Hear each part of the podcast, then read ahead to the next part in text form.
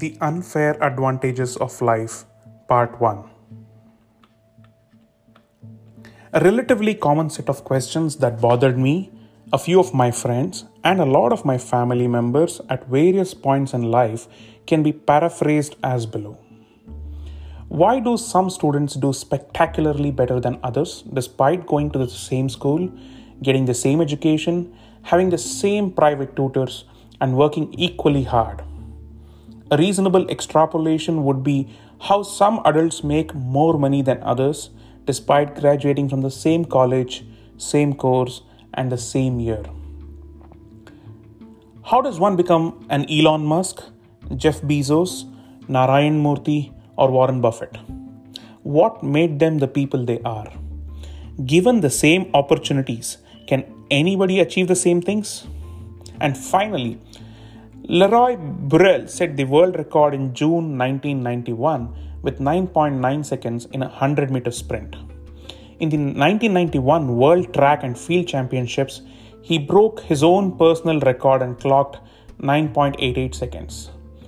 He won the silver medal because Carl Lewis clocked 9.86 seconds. Carl Lewis went on to win 9 Olympic gold medals Burrell went on to become a university athletics coach. What role did luck have to play in these people's lives? Fortunately, it turns out that this is a question that bothers people across the world, both rich and poor, educated and uneducated, privileged and underprivileged. Ash Ali and Hasan Kubba, authors of The Unfair Advantage, tackle these questions by making a highly provocative suggestion. This article captures the essence of the above book. Along the way, I will share my experiences, thoughts, and struggles. I hope it makes your journey of finding your own self easier. Although the book deals with many of these concepts in the startup context, they are equally applicable to individual life goals. Part 1 Life is unfair. Understand. Life is unfair there is nothing anybody can do about it. In most parts of the world, being born as a male is an unfair advantage over a female. Being born in a developed country is an unfair advantage in comparison to a de- developing country. Being born into a loving, caring family is an unfair advantage over an unstable, absentee family. Sexism or ageism, nepotism, social connections, inherited money, better education, these are all irrefutable truths. So we are born into a set of predetermined circumstances that are beyond our control. And yet, we have a great deal of control over how our future turns out. We can achieve almost anything we set our mind to within the realms of possibility for us. The key is to find what unfair advantages we possess. For example, Warren Buffett, the multi billionaire investor, was born in the United States in the 1930s. He didn't have anything to do with the picking of United States. According to him, his two sisters have every bit the same intelligence and drive. Still, they didn't have the same opportunities as he did. Part 2 The Miles Framework Audit The Miles Framework is an essential tool in auditing ourselves. It helps us identify our assets, both internal and external, earned and unearned, psychological and circumstantial. But the most crucial foundation of the entire framework is the mindset. People with a fixed mindset believe that they are born naturally gifted at doing some things but incapable of others. Failure is a disaster to such a person. People with a growth mindset believe that they can get good at anything if they put in the time or pay attention. This leads to daydreaming all the time. The disparity between daydreams and reality will make such people miserable and stressed out. A reality growth mindset accepts that life has its limitations, laws of physics or universe, and believes that anything is possible. Accommodating both these viewpoints without reconciling them entirely is a good first step in the process. Having a vision, being resourceful, embracing adaptation, and lifelong learning, and perseverance with doggedness are the characteristic features of a reality growth mindset. Up until my high school days, I had a whole year to study six courses. I enjoyed the learning process and aced all my classes. In college, however, things were different. I had to learn six subjects every four months with tons of tests in, the, in between. I never adapted to the change in speed. Consequently, my grades suffered, and I remember constantly blaming the system. Fixed mindset. My friends went on to do just fine all along. I would always daydream about winning a Nobel Prize in physics without putting an ounce of work into them. Growth mindset. But about a year ago, I needed to learn a foundational course on particle accelerators during my job hunt.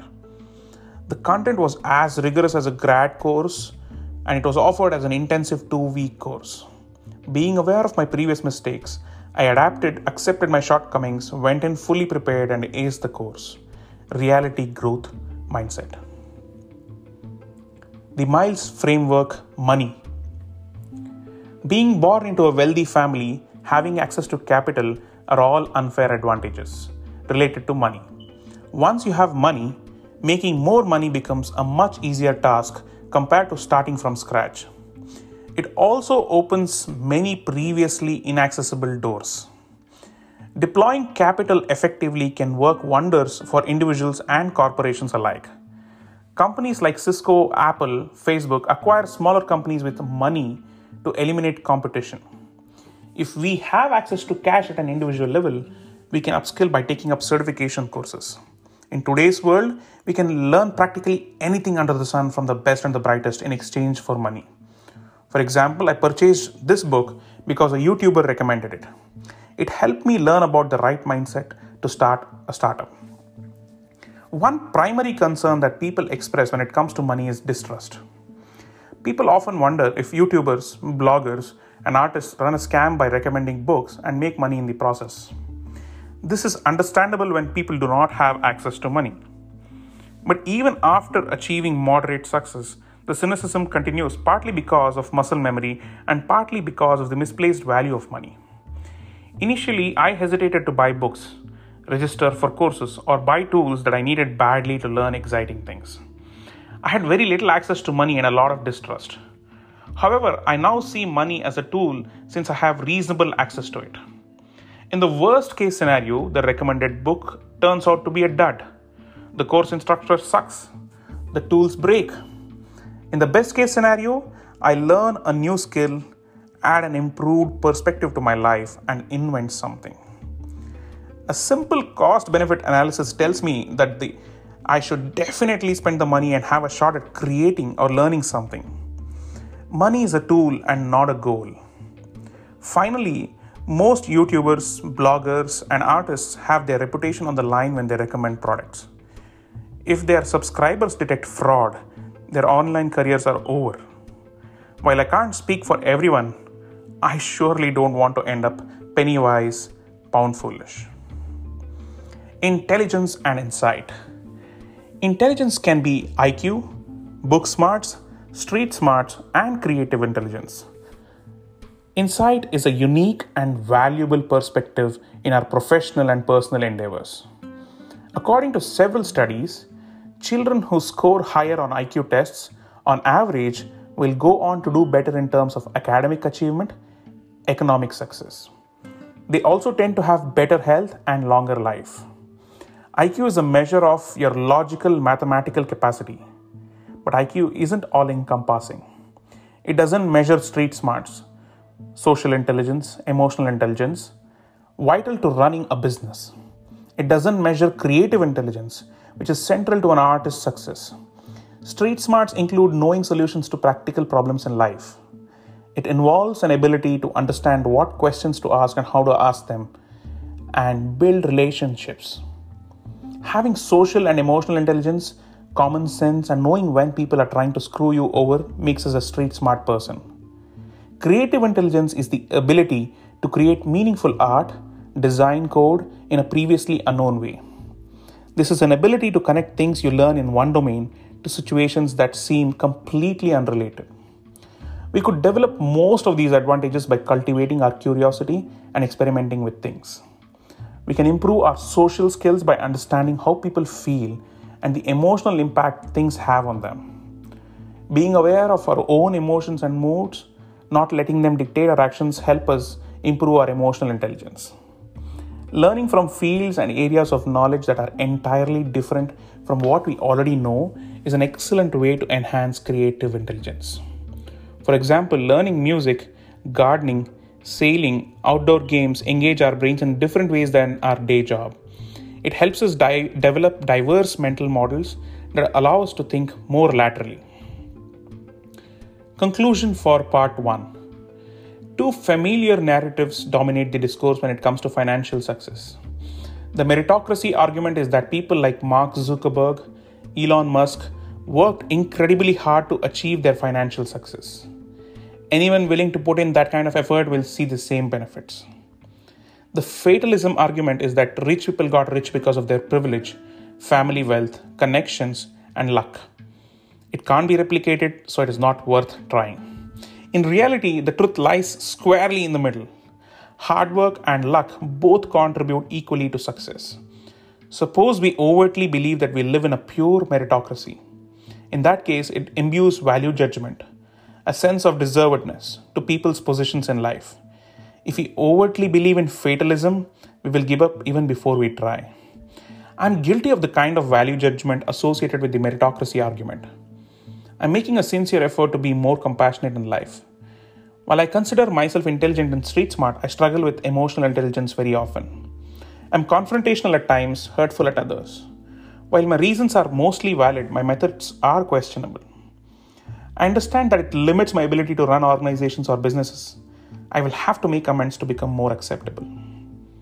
In the next part, we will discuss location and luck, education and expertise, and status. I'll press pause and leave you with a quote to ponder over for the next week. In the Middle Ages in England, when you met a poor person, that person would be described as an unfortunate. That is, somebody not blessed by good fortune. Nowadays, people believe that they already live in a pure meritocracy. For example, in the United States, if you meet someone at the bottom of society, they might be unkindly be described as a loser. Alain de Botton, philosopher.